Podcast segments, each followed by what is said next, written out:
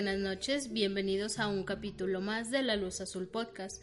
Primero que nada nos presentamos. Yo soy Juan Trejo. Y mi nombre es Noemi Villalobos.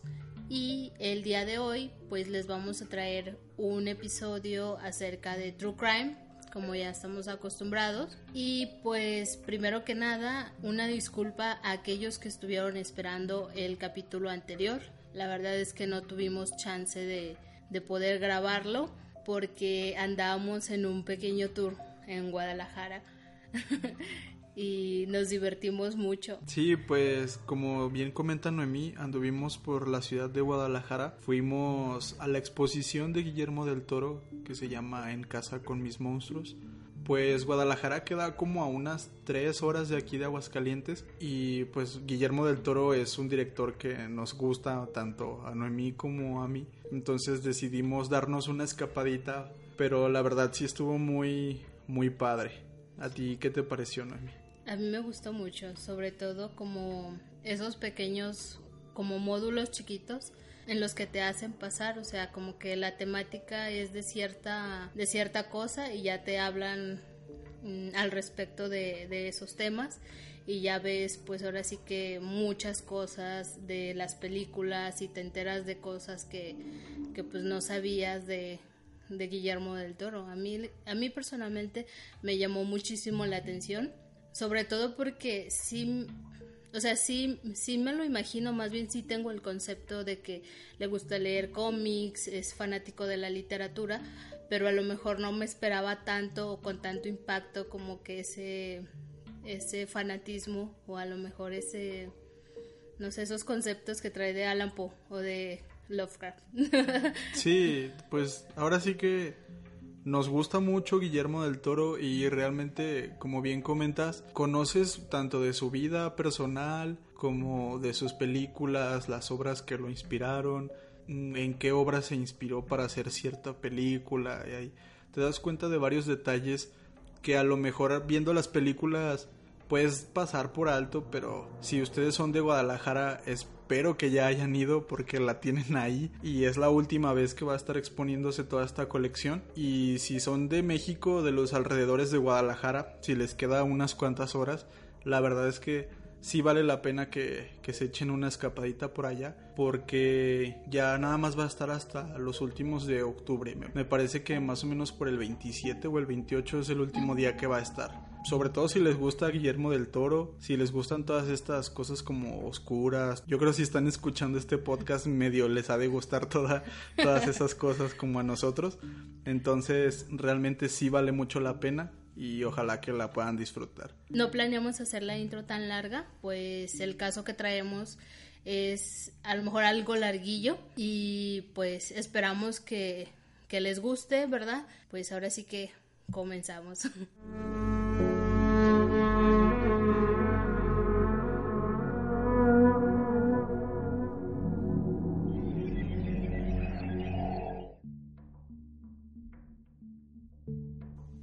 Cuando pensamos en esquizofrenia podemos llegar a cometer el error de minimizarlo a simples alucinaciones o locura.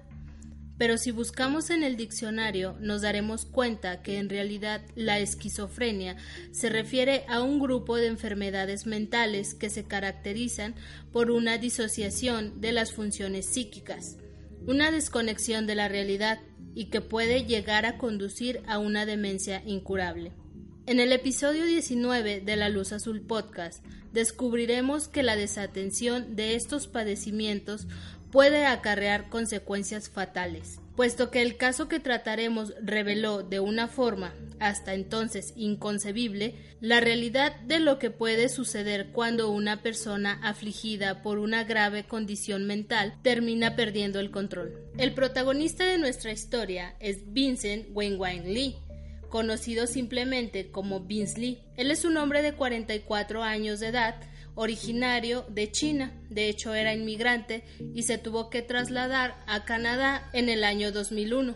Desde un principio, se nota que Lee realmente no encajaba mucho o no se acostumbraba a todos estos cambios en un nuevo país. Además, otro dato que tenemos es que él estaba trabajando en una cafetería de un Walmart por medio tiempo. También él decía a sus compañeros que tenía otro trabajo, pero era mentira, ya que por las mañanas se la pasaba durmiendo.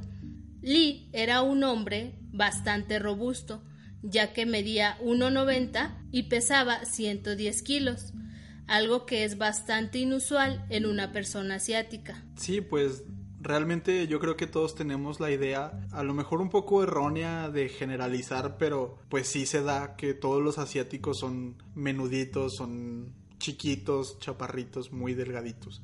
Entonces, un chino así robusto, alto y pues pesadito, pues sí como que destaca, ¿no? O sea, no no por ser una persona grande, sino por tener rasgos asiáticos y ser así de robusto, yo creo que sí destaca entre las personas. De hecho, hay comentarios de que era una persona que no podías ignorar por esas características. El 30 de julio del 2008, Vince Lee llega desde muy temprano a la estación Pacific Central, que se encuentra ubicada en Vancouver, Columbia Británica, obviamente en Canadá, y su intención era la de tomar un autobús hacia Winnipeg. Este viaje es más o menos de un poquito más de 23 horas por carretera. En autobús se hace pues casi un día desde Vancouver hasta Winnipeg. Desde el momento en que llegó a la estación, las cámaras de seguridad ya habían registrado un comportamiento inusual, por decirlo así, ya que Vince estuvo repitiendo un, una especie de ritual extraño más o menos por seis horas dentro de la estación. Este ritual consistía en que se quedaba mirando al vacío por varias horas. Después se colocaba su mochila, su equipaje en las piernas y de dentro sacaba un extraño objeto envuelto en una especie de tela roja. Luego lo volvía a guardar se quedaba mirando al vacío nuevamente y repetía todos los pasos anteriores. Estuvo ahora sí que muchas horas repitiendo esto una y otra vez. Cuando el reloj marcaba aproximadamente las 6 de la tarde, el sistema de sonido de la terminal anunció la llegada del autobús 1170 de la línea Greyhound. Esta línea de autobuses es muy importante y es muy popular en los países del norte de América. Creo que tiene presencia en algunos estados de México, en Estados Unidos y en Canadá. Entonces cuando en la estación anunciaron la llegada de este autobús 1170, lo que hace Lee es levantarse de su asiento muy tranquilamente, caminar como una persona totalmente normal hacia la fila para subirse al autobús y se dice que es el cuarto individuo que aborda a este autobús. Algunos testigos comentan que Vince Lee estaba agitado y también como confundido. De hecho, bajó dos veces del autobús como buscando algo en su maleta, algo así como dice Juan, como que tenía ese pendiente o a lo mejor esa idea de que tenía que estar revisando periódicamente su equipaje, pero no lo notaron, o sea, no, no fue algo muy anormal. Yo creo simplemente algunos pensaron, ok, ha de estar revisando algo que, que a lo mejor se le olvidó. Pues también puede ser que algunos hayan pensado que era una persona pues no sé, simplemente ansiosa o que tenía prisa en que comenzara el viaje, porque pues sí, bajó dos veces del autobús antes de que comenzara el viaje a revisar su mochila, es como de una persona como que ya está desesperada. Pero sí, lo que dicen algunos testigos es que realmente no parecía sospechoso, o sea, no, no parecía una amenaza realmente. Exacto, y lo dejaron pasar. Entonces ya comienza el viaje y Vince Lee se sienta hasta adelante. De hecho, se baja en una ocasión a fumar un cigarro en una de las paradas que hace el, el transporte, el camión. Y ya cuando termina de fumarse el cigarro, se sube al, al autobús, pero cambia de lugar. Se va hasta el fondo, cerca del baño, y se sienta a un lado de un pasajero de nombre Tim Maglin. Este joven tenía 22 años, él viajaba completamente solo y él acababa de abordar el, el autobús. En esa parada donde, donde Vince Lee se bajó a fumar, ahí fue cuando McLean entró al autobús, dando como un panorama general o digamos que datos acerca de Tim. Es que él era originario de Winnipeg y trabajaba como animador en una empresa de entretenimiento en Saskatchewan. Y por esa temporada él decidió pedir unas vacaciones para poder visitar a sus familiares que pues obviamente era muy allegado a ellos, muy querido por ellos y también por amigos y pues narran que era un joven bastante aparte de atlético que era como el estudiante modelo. Tenía muchas personas que le tenían mucha estima a Tim. Sí, y realmente si tú ves las fotos de, de Tim McLean, sí parece como el clásico güerito, por decirlo algo, algo así, el capitán del equipo de fútbol americano o algo así, o sea, como una persona popular. Pues lo, la información que encontramos es que trabajaba en una empresa de entretenimiento, entonces era como animador o algo así. Entonces realmente sí parece que era una persona, pues sí, bastante agradable y popular, que tenía gente a su alrededor. Pues yo supongo que bastante extrovertida, ¿no? O sea, porque pues si eso, a eso se dedicaba, pues tenía que poner el ambiente en las fiestas. Sí, claro. Entonces recordemos que cuando Vince volvió a subir al autobús, se sentó a un lado de, de este Tim McLean. Cuando Tim vio que se iba a sentar a un lado de él, pues realmente no dijo nada ni le pareció nada extraño. Simplemente lo que realizó fue quitar su mochila y ponerla en la parte de arriba que tienen casi todos los autobuses así de viaje para que Vince se pudiera sentar más cómodo. Según los demás pasajeros, dicen que Tim McLean se pasó el viaje durmiendo recostado sobre la ventana con sus audífonos a todo volumen. Aproximadamente unos 40 minutos después, Vince se levantó de su asiento, tomó un profundo respiro y exclamó las siguientes palabras. Está bien, está bien, lo haré. Se dice que varios pasajeros escucharon y vieron este comportamiento, pues realmente es un autobús y alguien se para, a no ser que vayas hasta adelante, pues si alguien se para cerca de ti lo ves y si alguien pronuncia estas palabras, pues te das cuenta pero lo que otros pasajeros explicarían después es que nunca sospecharon nada. De hecho, varios de ellos dicen que pensaban que estaba hablando por teléfono. Entonces, realmente no le prestaron atención a esta, acción. Para esto, Tim McLean seguía durmiendo y con sus audífonos puestos a todo volumen. Es en este momento cuando Vince Lee sacó del interior de su chaleco aquel objeto envuelto en tela roja y lo desenvolvió dejando al descubierto un cuchillo de cazador. Con toda la calma del mundo, Vince dirige de forma violenta el cuchillo sobre el cuello de Tim, lo que provocó que este último despertara completamente asustado. Rápidamente Vince descargó dos golpes más en el pecho del joven, quien comenzó a gritar desesperadamente. Estos gritos fueron los que terminaron por alertar al resto de los, de los pasajeros, no sé por qué, pero cuando yo estaba leyendo esta, esta historia, como que yo me imaginaba un tren, no sé por qué, o sea, no sé si porque es Canadá o no sé, pero pero al principio yo decía, pues sí, es normal que la gente no se diera cuenta hasta que Tim comenzó a gritar, pero realmente es un autobús, es un es un lugar muy pequeño, por más que sea de lujo el autobús, no son pues no son tan grandes ningún autobús es tan grande. Y más yo supongo que ya como como que ya en ese en ese tiempo o en ese lapso de tiempo ya Vince a lo mejor hizo un movimiento algo sospechoso. Como dices, a lo mejor no le tomas tanta importancia si lo escuchas hablar, vas a decir, ha de estar hablando con alguien, pero ya algunos movimientos mm, pues extraños e incluso pues yo supongo que llegas a escuchar cuando golpean a alguien. Sí. Y, y las personas, ponle que por muy cerca que estén o muy lejos, sería como dos o tres asientos antes que ellos, o sea, no, relativamente no estaban muy alejados. No, y es, es lo que, es lo que te comento, o sea, cuando yo estaba leyéndola me imaginaba un tren, pero no, o sea, es un autobús, es un espacio muy reducido. Entonces es cuando cuando Tim comienza a gritar cuando realmente todos en el autobús se dan cuenta. Pero cuando esto pasa, Lee ya había golpeado otras dos veces con el cuchillo a McLean, quien se dice que murió al quinto golpe con el cuchillo. Los testigos resaltaban que Vince Lee parecía muy, muy tranquilo, extremadamente tranquilo, como si todos sus movimientos, todos estos ataques los realizara de una manera robótica o algo así. Realmente su semblante no demostraba emoción alguna mientras estaba encajando el cuchillo una y otra vez sobre el cuerpo de McLean, que obviamente estaba expulsando sangre de manera excesiva. Aquí como ya contaste tú de que ya de que ya se empezó a hacer el alboroto más grande, pues los pasajeros ya era imposible que lo ignoraran.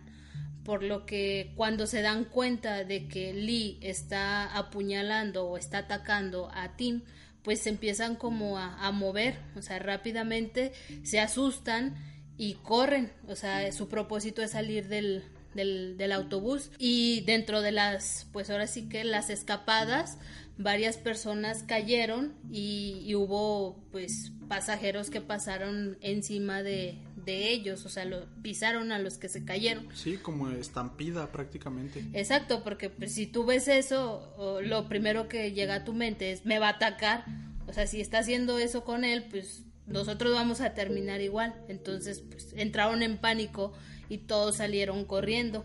Ya cuando los pasajeros y el chofer estaban afuera del autobús, este Lee se quedó adentro con Tim y se dice que le dio en total 62 puñaladas y distribuidas dentro del cuello, del rostro, del tórax y del estómago, y que los ataques fueron tan fuertes, tan violentos, que le llegó a fracturar huesos del, del rostro y otros este, alrededor de las costillas y también le perforaron los pulmones. O sea, imagínate qué tan duro le tienes que pegar con un cuchillo a alguien para romperle huesos de la cara. O sea, es un ataque muy, muy brutal. La verdad es que yo no me lo imagino. Nunca he visto un hueso de la cara romperse. O sea, la verdad es que no sé qué tan duro le tienes que pegar, pero supongo que es muy, muy duro. Pues sí, es que no, no hay forma de explicarlo, porque ¿cómo llegas a romper un hueso con un cuchillo? O sea, y de encajarlo, pues, o sea. Sí.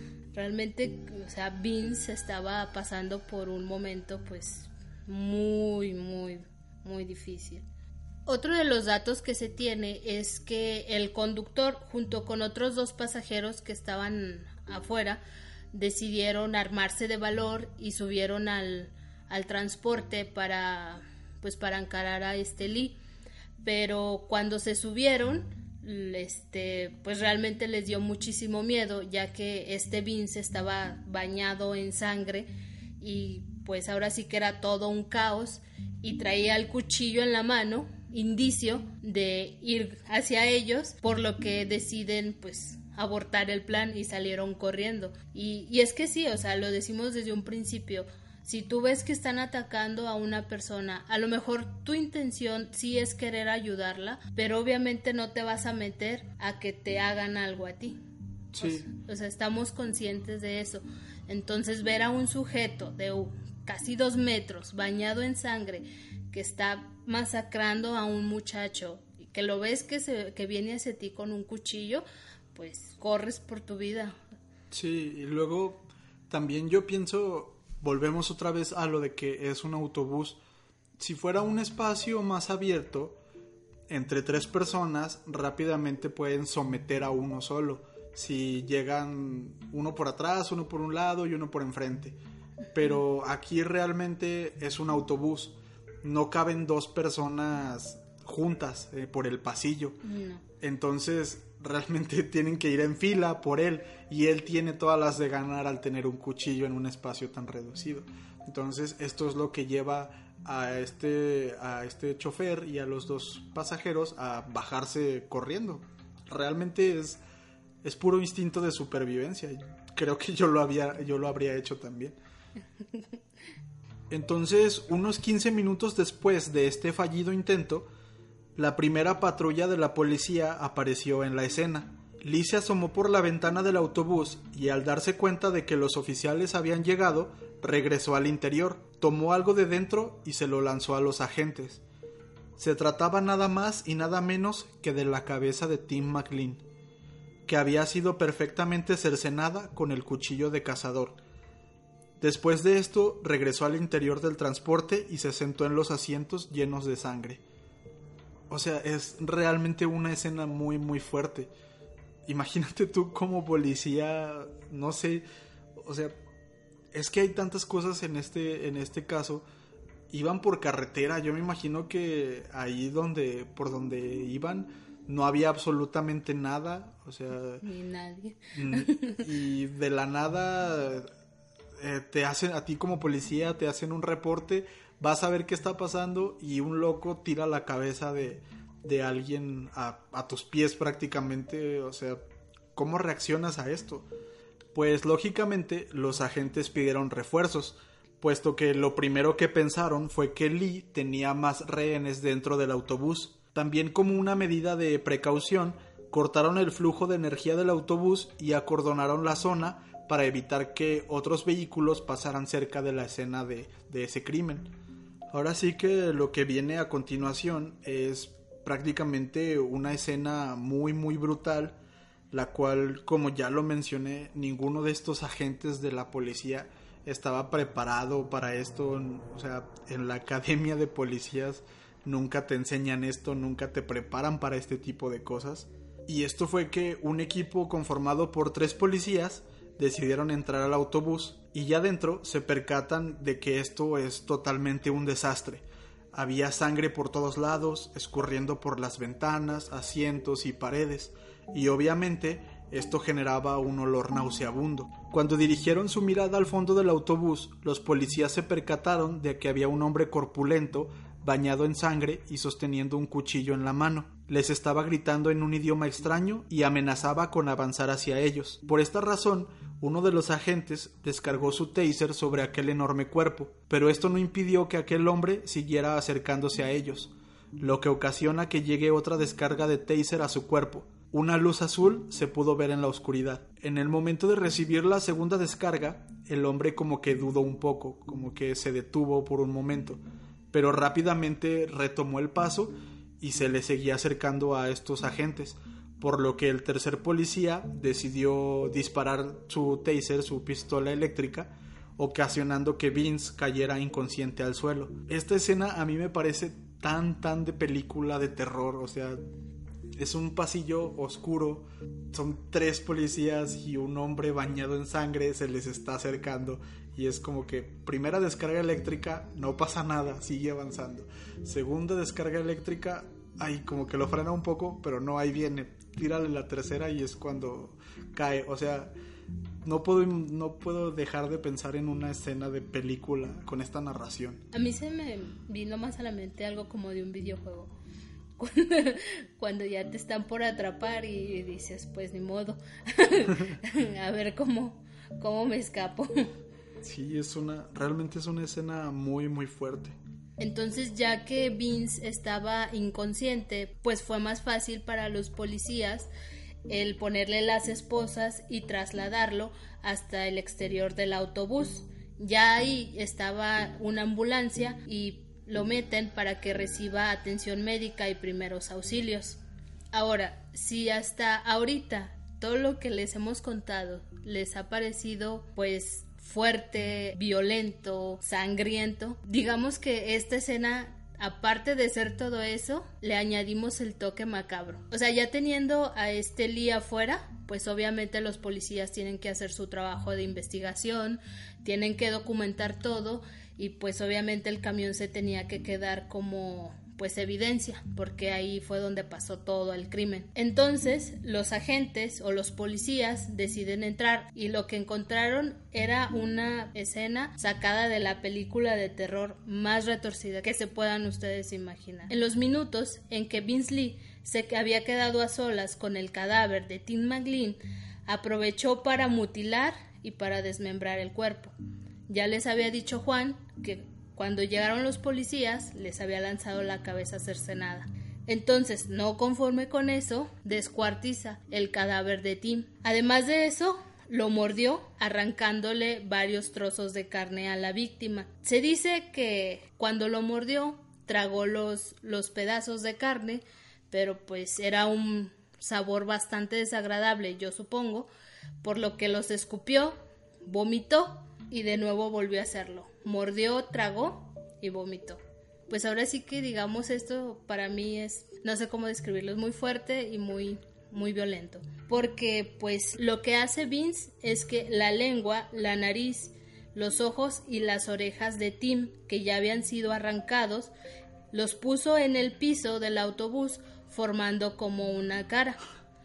O sea, o sea, no, es que ni siquiera, o sea, ¿cómo es que se le te vino esa idea a la mente? O sea, estás en el piso y pones los ojitos. Los acomodas. O, sea, ajá, o sea, pones los ojos, la nariz, la lengua y las orejas.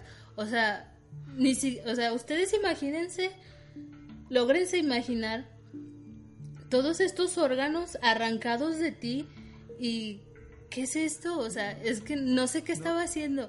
O sea, si allá en sus ideas o en sus, en sus, no sé cómo decirlo, o yo qué sé que se imaginaba, o sea, no es una mofa esto para la policía, o sea, no sé. Y es que realmente yo ni siquiera encuentro una palabra para describirlo. No, y cuando estábamos haciendo la investigación, creo recordar que hay unas fotos bastante gráficas. Yo no las vi, yo, o sea, yo las vi así como que de reojo. Sí vi una fotografía de esta cara retorcida en el suelo. Es que sí, como, como lo comentas, que no, no, no, es imposible de, de explicar. Es, es muy, muy retorcido. Ya le quitaste los ojos, la nariz, la boca, las orejas y los acomodaste en el suelo, o sea, ay no, la verdad es que sí es algo bastante fuerte. Sí, o sea, les digo, o sea, ni siquiera se encuentra una palabra para describir por qué hizo esto. Pero además de que hizo esta careta o esta cara en, en el suelo del autobús, también lo que lo que se cuenta o, durante las investigaciones se da a notar es que Vince le quitó el corazón a Tim, pero este nunca lo pudieron encontrar. O sea, la teoría o lo que se supone es que Vince se lo comió. Sí. No sé si estuvo vomitado dentro de todo el desastre que hizo, pero no, no pudieron encontrar el órgano. No creo, porque, o sea, no creo que haya sido vomitado, porque bueno, es que no, no sé, no, no me imagino.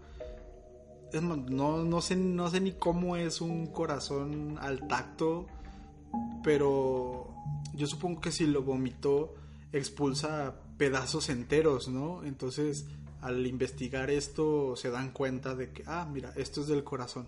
Bueno, sí. Y si no lo encontraron, realmente yo creo que se lo tragó y ahí lo retuvo. Ay, no.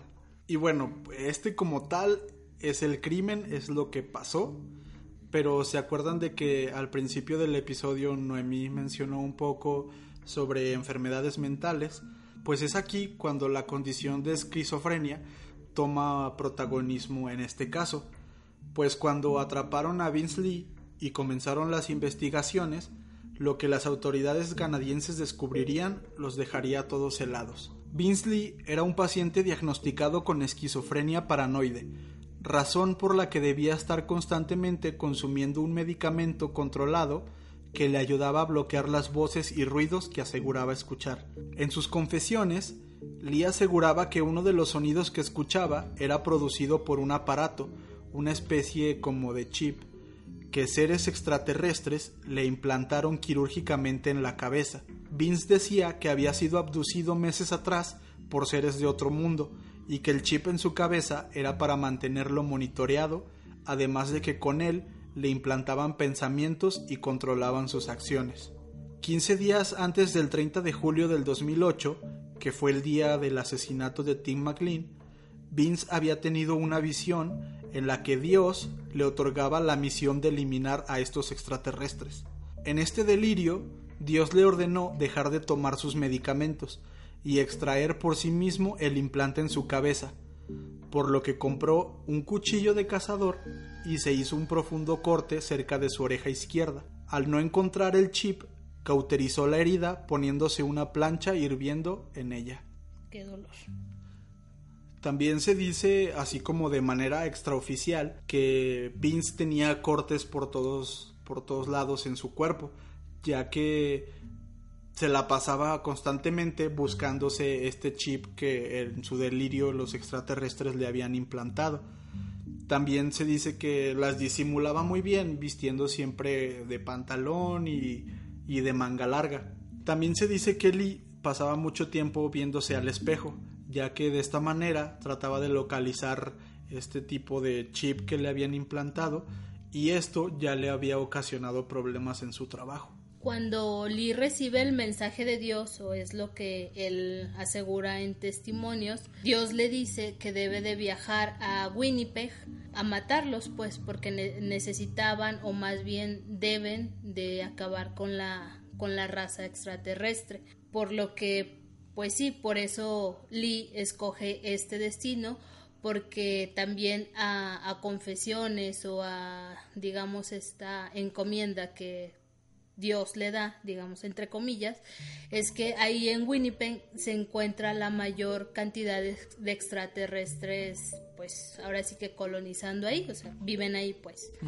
Y con este mensaje que él recibe, él cree que está haciendo lo correcto, ya que pues es esa misión de salvar a la humanidad de que nos invadan los seres de otro mundo. Entonces, ustedes recuerdan que Vince al principio del viaje se sentó hasta el frente y bajó a, fumar un cigarrillo. Esto fue en la parada de Saskatchewan, donde Tim McLean se sube. Entonces, mientras Tim iba a subir, pues este cruza mirada con, con Vince y es ahí cuando decide ser amable y le sonríe. Por lo que, pues, esa fue la señal para Vince Lee de que Tim era un extraterrestre y por eso necesitaba, o más bien debía, eliminarlo. Eso fue lo que confesó él y por lo que este ataque fue dirigido contra, contra su persona. Entonces, en el momento en que Tim le sonríe, es cuando él decide subir otra vez al autobús y sentarse a un lado de él. O sea, desde ese momento yo creo ya había maquinado en su cabeza lo que iba a hacer después, lo que ya les contamos que hizo. Exacto. Otra de las declaraciones eh, que hace Vince Lee es de que, pues obviamente el ataque fue muy brutal, muy violento, pero mientras estaba apuñalando a Tim McLean y, y pues obviamente había pues este canibalismo y lo desmembró, él en su alucinación creía que no sé, a lo mejor cuando arrancaba el brazo, este se regeneraba. Y así pasaba con demás partes de su cuerpo. Si él mordía, se volvía a regenerar. Eh, ya ven que les contamos que, que, pues mordía con la boca, este, tragaba y, y lo vomitaba. Entonces dentro de sus imaginaciones, Vince veía todo esto, por lo que pues si ya traía esa pues digamos esa idea de que eran de que Tim era un extraterrestre y de que a como de lugar lo tenía que matar y si pues estaba viendo que estaba volviendo a pues a regenerar o a formarse pues digamos que era como una misión imposible que tenía que acabar como quiera que, que sea. Sí, esto explica por qué lo atacó una y otra vez, 62 puñaladas creo. O sea, si hubiera sido un caso normal de asesinato, pues no sé, cinco puñaladas basta, con las cinco que se murió, no sé, pero no te ensañas tanto dándole y dándole. Esto es lo que explica por qué fueron tantas y tan brutales. Y también me imagino yo que fue la razón por la cual se comió el corazón. Tal vez pensó que comiéndose el corazón iba a terminar completamente con este extraterrestre, entre comillas. Sí, yo también pensé lo mismo. Entonces, a lo mejor y cuando se cuando terminó con el corazón, yo creo en su alucinación ya vio que el cuerpo ya ya había quedado sin vida. Sí, también a lo mejor bueno, esto esto sí ya son puras suposiciones, pero también cuando lanzó la cabeza a los policías, a lo mejor era como de, ah, miren, lo, ya les ayudé con, con este extraterrestre o algo así, no sé. Sí. Quién sabe qué, qué tanto estaba pasando por la cabeza de Vince. A pesar de que Lee era obviamente el único responsable de este homicidio, La confesión y debido a su condición de esquizofrenia le valieron muchísimo ante la corte, ya que la ley de Canadá concede un trato relajado a estos casos y, y pues no los trata como digamos como un preso común de que se va a lo mejor a una cárcel de máxima seguridad, sino que tiene muchas indulgencias, pues sí influyó mucho que estaba enfermo porque pues lo mandaron a, a un centro especial de salud mental en Manitoba y ahí se les se le dio medicación. Y pues obviamente tenía que tener una vigilancia pues ahora sí que las 24 horas por si en alguna ocasión se le, se le volvía a aparecer Dios a decirle que matara extraterrestres.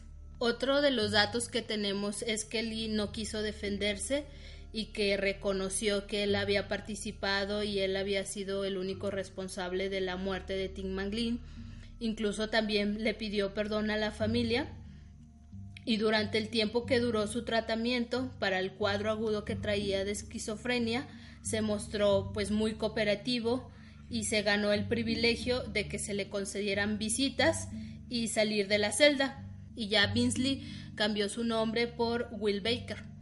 Este caso obviamente fue sonado ahora sí que en todo Canadá, fue muy famoso y muy popular en su tiempo y la prensa como siempre querían saber todo acerca del caso y como que decidieron ir tras la familia de Tim McLean para saber qué pensaban de, del hecho. Pero la familia realmente prefirió mantenerse al margen, eh, quedarse en silencio y mantener un perfil bajo ante la situación. Se dice que Baker, antes Vince Lee, intentó contactarlos en diversas ocasiones para pedirles perdón por el dolor y sufrimiento causados, pero la familia McLean simplemente decidió no, no hacer caso a sus, a sus intentos de contacto, pues por obvias razones no estaban preparados para perdonarlo por sus actos. A pesar de esto, la familia McLean siempre mencionó de una manera bastante condescendiente que ellos entendían, que ellos realmente comprendían que en el momento del asesinato el hombre no tenía control sobre sus propios actos. Y realmente esto, pues sí, como que me hace mucho sentido por la información que tenemos un poco de Canadá. O sea, ellos son como que en cierto punto es un país como muy abierto de, de, mente, como, como que siempre respetan ciertas cosas. Muchos dicen que pues digamos que culturalmente son un país muy muy desarrollado y o sea tanto la ley excluye a estos criminales que son que sufren de estas enfermedades mentales como la propia la propia sociedad no solo la ley. Yo me imagino si esto hubiera pasado en México la familia se hubiera vuelto loca y ah no como que como que estaba enfermo, no, ni madres, él asesinó a mi hijo, no sé. Y allá simplemente ellos dijeron, sí, nosotros entendemos que está enfermo, pero no queremos hablar con él. O sea, nosotros lo respetamos, lo entendemos, pero ustedes también entiendan que nosotros no estamos preparados para perdonarlo y tan tan. No, y es que es completamente comprensivo, porque, mm, bueno, a lo mejor en mi caso personalmente lo comparto sí este, estaría de acuerdo de que era una persona con problemas mentales, pero pues no, o sea, básicamente pues ¿qué te va a decir? Que él lo hizo, te pide perdón, eh, pues tú aceptas las disculpas, pero de ayer más, tú como familiar, ¿qué vas a hacer? Sí, ¿para qué lo quieres conocer? Exacto, o sea, como que no vendría ni al caso conocer al, al, asesino, supongamos al asesino de tu hijo, al asesino de tu hermano, al asesino de, no sé, tu nieto, que, que son familiares más directos, o sea, no le veo el, no le veo el sentido, o sea, es comprensible que la familia se mantuviera al margen y hasta cierto punto se me hace desagradable que la prensa se haya querido meter en asuntos tan personales porque aunque Vince haya sido muy abierto y haya estado arrepentido de su crimen, creo que se debe de respetar el dolor eh, personal. O sea, el duelo es muy difícil para unas personas, es muy difícil. Además de que, pues, no fue una muerte, como dices tú, que, no sé, le dieron un balazo y se murió. O sea, lo quisieron asaltar, le dieron, supongamos, tres puñaladas, porque, pues, incluso cinco a mí se me hace ya una hazaña. Sí. Este, yo siento que, yo siento, ¿verdad? No sé, pero más que nada es por la por la gravedad de sus actos y por cómo murió a su mano, o sea, toda la, la hazaña, porque sí fue hazaña, aunque no estuviera consciente, se ensañó con el cuerpo de Tim. Sí. Entonces es comprensible y, y pues es desagradable que la prensa lo haya querido, pues, supongamos que exponer. Sí, y esto pasa mucho, la prensa siempre siempre tratan de conseguir, con tal de tener un gran titular, una gran primera plana, pues siempre quieren ahí estar sabiendo todo y nunca respetan mucho, digamos, esa, pues sí, ese luto y esa privacidad que mencionas. Pero, no sé, o sea, a lo mejor tú y yo estamos de acuerdo con, con la posición de la familia, de comprender que sí es un enfermo mental, pero ustedes también comprendan que no lo quiero ver porque mató a mi hijo. Pero yo sí creo que si este caso hubiera ocurrido, por ejemplo, aquí en México o en algún otro país de Latinoamérica, esto hubiera sido un circo totalmente. O sea, la familia iba a estar detrás de, de, de este personaje y la prensa también y o sea, por todos lados iban a querer sacar esto y lo otro. No sé, o sea, realmente no, no, no quiero, o sea, más bien no se confundan mis palabras, pero digamos que si este hecho tenía que ocurrir, estrictamente tenía que ocurrir en la historia del mundo, pues digamos que en cierta parte fue una suerte que ocurriera en un país tan culturalmente desarrollado como lo es Canadá, porque me imagino miles de posibilidades que hubieran ocurrido en otro en otro país y hubiera terminado mucho peor de lo que de lo que terminó. El crimen como tal es un crimen atroz, es un caso muy muy fuerte, pero creo que lo que hubiera venido después hubiera sido todavía más asqueroso. No sé, es lo que creo yo. Y bueno, pues además de, de, un horroroso asesinato, el caso del asesino del autobús Greyhound, como fue conocido este, este caso, como fue bautizado, pues prácticamente dejó secuelas en todos los pasajeros de aquel transporte, llegando en algunos casos a desarrollar cuadros de estrés postraumático con pesadillas, crisis de ansiedad o claustrofobia. Algunos de estos testigos declararon soñar con los gritos despavoridos de la víctima, pero las consecuencias no afectaron solamente a los testigos directos de, este asesinato, sino a la población en general de Canadá, un país, como ya lo dijimos, muy desarrollado y que realmente es muy seguro y con un índice de homicidios y criminalidad muy muy bajos. En un sondeo realizado en 2014, los canadienses destacaron el incidente del autobús 1170 como uno de los miedos más comunes y profundos en la población. Ya a comienzos del 2017 es cuando la corte decide que Will Baker o Vince es este ya apto para reintegrarse a la sociedad, por lo que pues es puesto en libertad pero pues bajo las condiciones de que debía de estar tomando su medicación y reportarse semanalmente al médico. Cabe mencionar que la familia de Tim McLean nunca quiso estar en contacto con, con Vince Lee y que a raíz de esta decisión es que empiezan con la protesta y se le unen más personas para que Vince no pudiera salir del, del centro médico. No lo veían como que totalmente sano o, o, que pudiera pues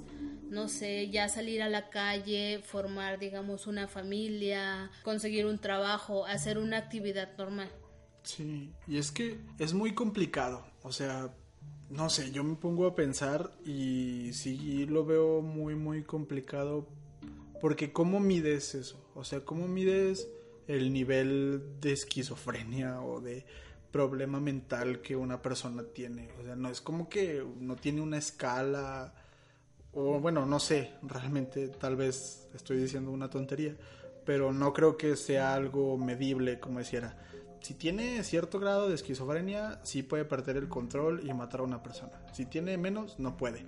O sea, según yo, creo que eso no se puede medir. Y realmente no sabes si va a volver a suceder. Y pues esa es esta incertidumbre la que pues puede mantener a muchas personas alerta. Sí es difícil para la familia y para ciertas personas, pues saber si este hombre va a volver a hacer lo mismo y más que ahorita no lo sé, yo creo que sigue en libertad y pues no sé, no no sabes si el día de mañana se va a sentar a un lado de ti en, el transporte público. Sí, es que es difícil porque a lo mejor por muy cooperativo que se haya mostrado con, con sus médicos, eh, muy arrepentido con la familia, ciertas actitudes que pues que demostraban que, que Binsley eh, no era esa persona, sino quien atacó a, a Tim, pues era pues, digamos que su monstruo interior, no, no sé cómo, cómo a lo mejor este describirlo. Mm, nunca se sabe, o sea, nunca se sabe cómo va, va este, a reaccionar en algún futuro y no sabe si va a ser igual de grave o va a ser peor. Entonces yo creo entender a la familia de que no querían que saliera en libertad por eso, o sea, porque no estaban seguros si él estaba listo para hacerlo y que pues más adelante pueda pues hacer lo mismo, o sea, no no estamos seguros, como dices tú, el el nivel de esquizofrenia o a lo mejor alguna enfermedad mental, mm, no tenemos 100% el control de saber qué es lo que está pasando en la cabeza de esa persona. También hay que tener en cuenta que, que esto ocurrió, o, bueno, según las investigaciones, ocurrió porque en una de sus alucinaciones Dios le había dicho que tenía que dejar de tomar sus medicamentos. Entonces, yo realmente creo que Tal vez el gobierno tiene el registro de dónde está viviendo, de si está trabajando, dónde está trabajando. Personas, no sé, o sea, su jefe directo, el gobierno o estas autoridades competentes o sí, las autoridades correspondientes han de tener todos los contactos de las personas que conviven con él. Y si le toca ir el lunes que viene al doctor y no fue, luego luego es como búscalo, ¿dónde está? ¿Qué está haciendo? porque pues sí, lo que hizo lo hizo en un momento de delirio, pero que fue arrastrado por el hecho de que no estaba consumiendo sus medicamentos y que ya llevaba algunas semanas, según el relato, ya llevaba algunas semanas sin consumir su medicamento. Entonces, realmente no sé si, si alguno de ustedes que nos está escuchando ha vivido, digamos, esto de cerca con un familiar que, que sufra de algún tipo de esquizofrenia o algo, porque realmente es más común de lo que creemos. Luego muchos no queremos pensar en ello o queremos pensar que casi no existe. Y todo esto lo estamos contando ahora sí que desde la manera más respetuosa que podemos, no es como que con el afán de burlarnos o de hacer morbo sobre esto, sino más con el afán de concientizar todas estas condiciones mentales que es importante tratarlas y que es importante pues sí tenerlas controladas y bajo medicamento. No quiere decir que todas las personas que dejen de tomar su medicamento van a convertirse de pronto en asesinos, pero como dijimos al principio del episodio, pues sí, este caso demuestra cómo estas condiciones pueden afectar en ciertas circunstancias y cómo uno puede llegar a arrepentirse durante toda la vida si es que no tiene esto controlado.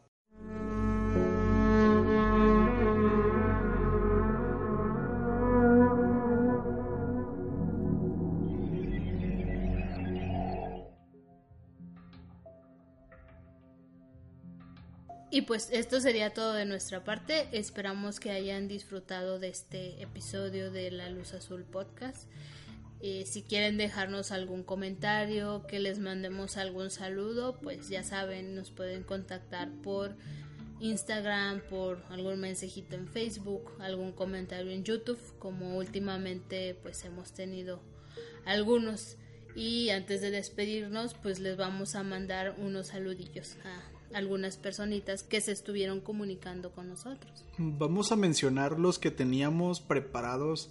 Ahora sí que del episodio anterior, como ya saben, nos ausentamos por una semana, entonces ya se juntaron un poquito algunos de los saludos, siguen siendo poquitos, pero realmente cada vez llegan más, entonces solo vamos a mencionar, digamos, los de la semana pasada y en el episodio que viene nos vamos a poner al corriente ahora sí con todos.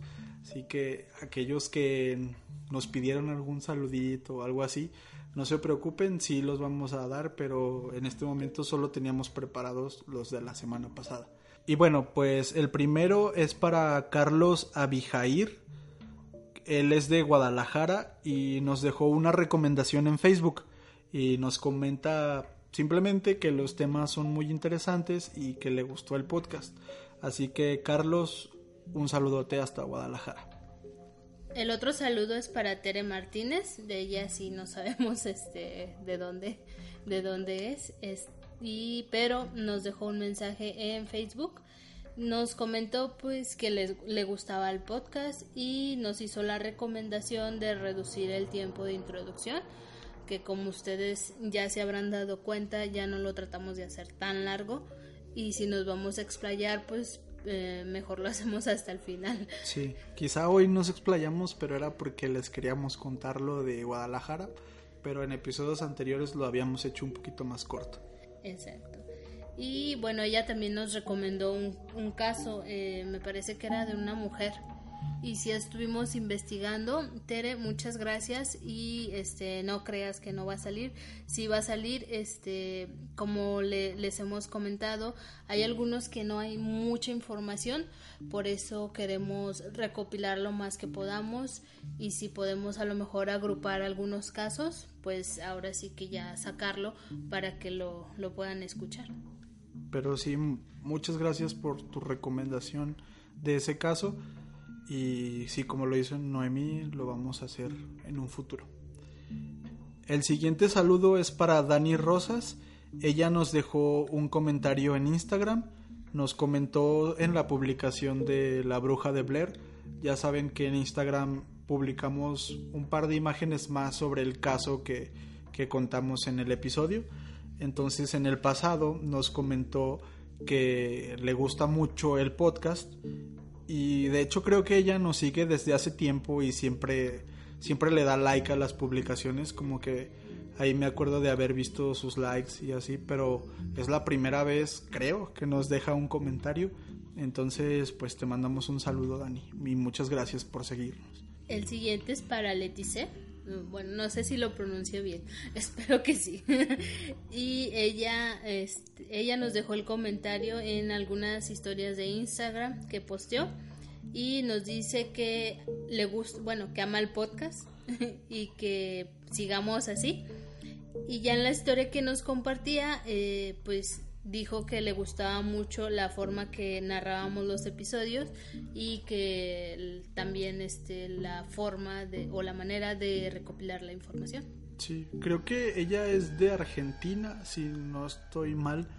Eh, no nos comentó, pero creo que a lo que vi así un poquito de, de su de su perfil porque ahora sí como anuncio digamos, si nos siguen en Instagram, les damos follow back, siempre lo seguimos de vuelta. Entonces creo que ella es de Argentina y en la historia que compartió cuando le dimos seguir de vuelta, eh, como que se emocionó mucho, como de, ay, me siguen, este podcast me gusta mucho, muy, muy bonita. Entonces, muchas gracias por seguirnos y por tus comentarios. Y pues un saludo. El siguiente es para Juan Vergara, él es de Chile y él nos contactó mediante un mensaje en Facebook. nos comenta que por nosotros se metió en el mundo de los podcasts oscuros, por así decirlo, podcast de crimen, misterio y paranormal. Y nos dice que nos escucha todas las noches, pues él trabaja en horario nocturno. Así que, amigo, un saludo hasta Chile y muchas gracias por, por seguirnos. El siguiente es para Joshua Illa. Él nos dejó el comentario en YouTube y nos comentó, bueno, nos dejó el mensaje en el primer episodio, en el Poeta Caníbal, y nos dice que le gustó mucho y nos escucha a través de Spotify.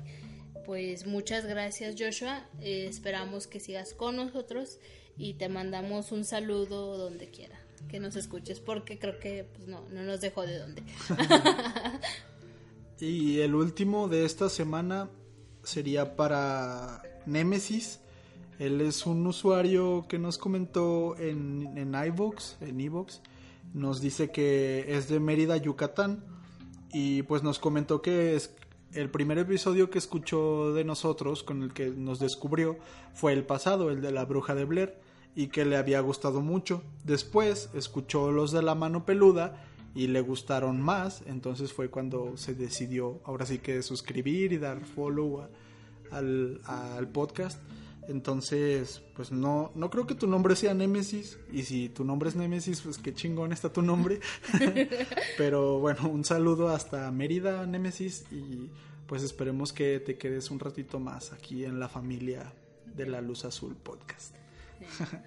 Y pues como siempre se los decimos, les agradecemos muchísimo a los que están con nosotros o han estado desde un principio, tanto a los que se van sumando, porque la verdad nos han dejado muestras de cariño que pues sí nos alegran muchísimo y sentimos que, que pues va para mejor, digo, mm, empezamos o nosotros tenemos la idea de que ahorita somos una comunidad chiquita, pero obviamente no estamos este, reacios a, no crecer, porque sí es una de nuestras metas. Como se los hemos compartido, nos gusta muchísimo, eh, pues tanto el mundo del podcast, porque pues escuchamos bastante, últimamente me he fijado que ya no escucho tanta música, únicamente escucho podcasts. Sí, mi, Spotify también ya está lleno de puros podcasts. este, igual si ustedes tienen alguna sugerencia de algún podcast eh, para nosotros, pues díganos, o sea, sin ningún problema para pues para tener más que escuchar. y déjenos un comentario en la plataforma que ustedes escuchen, ya sea en iVoox, en pues en YouTube, algún mensaje en, la página de Facebook, de Instagram, porque creo que en Google Podcast no se puede. No, aún, no, aún no sé cómo funciona Google Podcast, pero... Ni en Spotify se puede dejar comentario, pero nos pueden dar follow. sí, y, y pues si vemos que va creciendo, les agradecemos mucho. Igual, este, si quieren que les mandemos un saludo, ya saben cómo contactarnos y es, o si quieren compartirnos alguna experiencia que nosotros que quieran que nosotros este la comentemos aquí en algún capítulo pues también es bienvenida. Sí y realmente como dice Noemí les tenemos mucho aprecio a todos. Em, sé que hay por ahí afuera algunos que tal vez no comentan. Por ejemplo o sea yo se los digo en mi caso personal yo soy de esas personas que aunque siga mucho un programa o algún canal en YouTube o algo así, aunque siempre lo vea, siempre lo escuche, casi no comento. No, no soy mucho de andar comentando. Eh, a menos de que me sienta como muy cercano a ellos o algo así. No, no sé, es como algo extraño.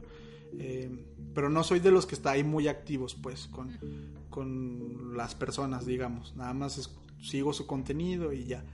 Eh, entonces yo creo que tal vez hay algunos así por ahí que nos escuchan nada más y dicen, ah, pues yo, yo no quiero saludo, yo para qué quiero un saludo de estos. Eh, está bien, es totalmente respetable, les digo, yo lo hago, pero también a los poquitos que siempre están ahí siguiéndonos y comentándonos, o sea, ahorita así me acuerdo de, creo que de Rodrigo, él es de Mexicali, eh, él nos, nos comentó que ya nos extrañó la semana pasada que les le faltamos una vez al episodio. Eh, por ejemplo, él, también está Luis de Chile o Amaya de España y nuestros amigos como lo son Adri, Caro y todos, todos los que ya hemos mencionado en algunos otros episodios. Realmente a todos los tenemos en mente y si no les mandamos saludo cada episodio es como para no hacerlo tan repetitivo, pero realmente sí sentimos ya esto como una familia muy bonita y como les dijimos en el episodio pasado, cada que nos mandan un mensaje nos emocionamos un buen. Mm, siempre estamos ahí bien emocionadillos. Ah, mira, ya nos contactó alguien más y así. Entonces, pues muchas gracias por todo. Otra vez ya hicimos esta despedida muy extensa, pero pues igual ya saben, el caso terminó ya hace un ratillo, si ya lo quitaron, pues está bien también pero sí queremos agradecerles. A lo mejor es aburrido, pero no nos cansamos de estarles agradeciendo porque la verdad está bien bonito y bien padre. sí. Y bueno, yo creo ya sería ahora sí que ya lo final y pues ya saben, suscríbanse si son nuevos, este denle like a, a la página de Facebook, síganos en Instagram.